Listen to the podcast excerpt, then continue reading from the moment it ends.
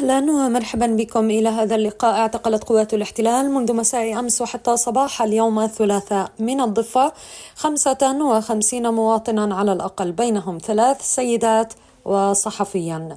قالت هيئة شؤون الأسرى والمحررين إن عمليات الاعتقال تركزت في بيت لحم والخليل وتوزعت على محافظات نابلس رام الله طول كرم وطوباس وقلقيلية. حصيلة الاعتقالات منذ السابع من أكتوبر الماضي وصلت إلى 4785 عملية اعتقال شملت من أعيد الإفراج عنهم لاحقاً.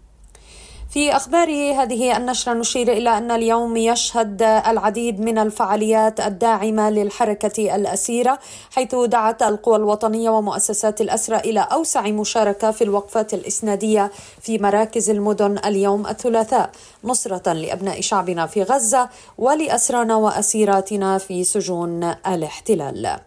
في أخبار هذه النشرة أيضا أعلنت هيئة شؤون الأسرى والمحررين ونادي الأسير أن المعتقل الجريح رمزي إبراهيم قبها من برطعة قد تم بتر قدم اليسرى حتى الركبة في مستشفى هيلل الإسرائيلي في الثاني والعشرين من الشهر الجاري أي في ذات اليوم الذي أطلق جنود الاحتلال النار عليه وتم اعتقاله لاحقا. وفقا لرواية عائلته فإن قوات الاحتلال أطلقت النار على نجلها بشكل مباشر المباشر في بلدة برطعة وأصيب برصاصتين في قدمه. ترك ينزف لنحو ساعتين ومن ثم تم اعتقاله.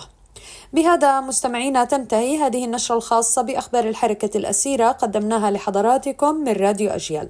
تحية الحرية لأسر الحرية وتحياتي سمح نصار والمجد والخلود لشهدائنا الأبرار.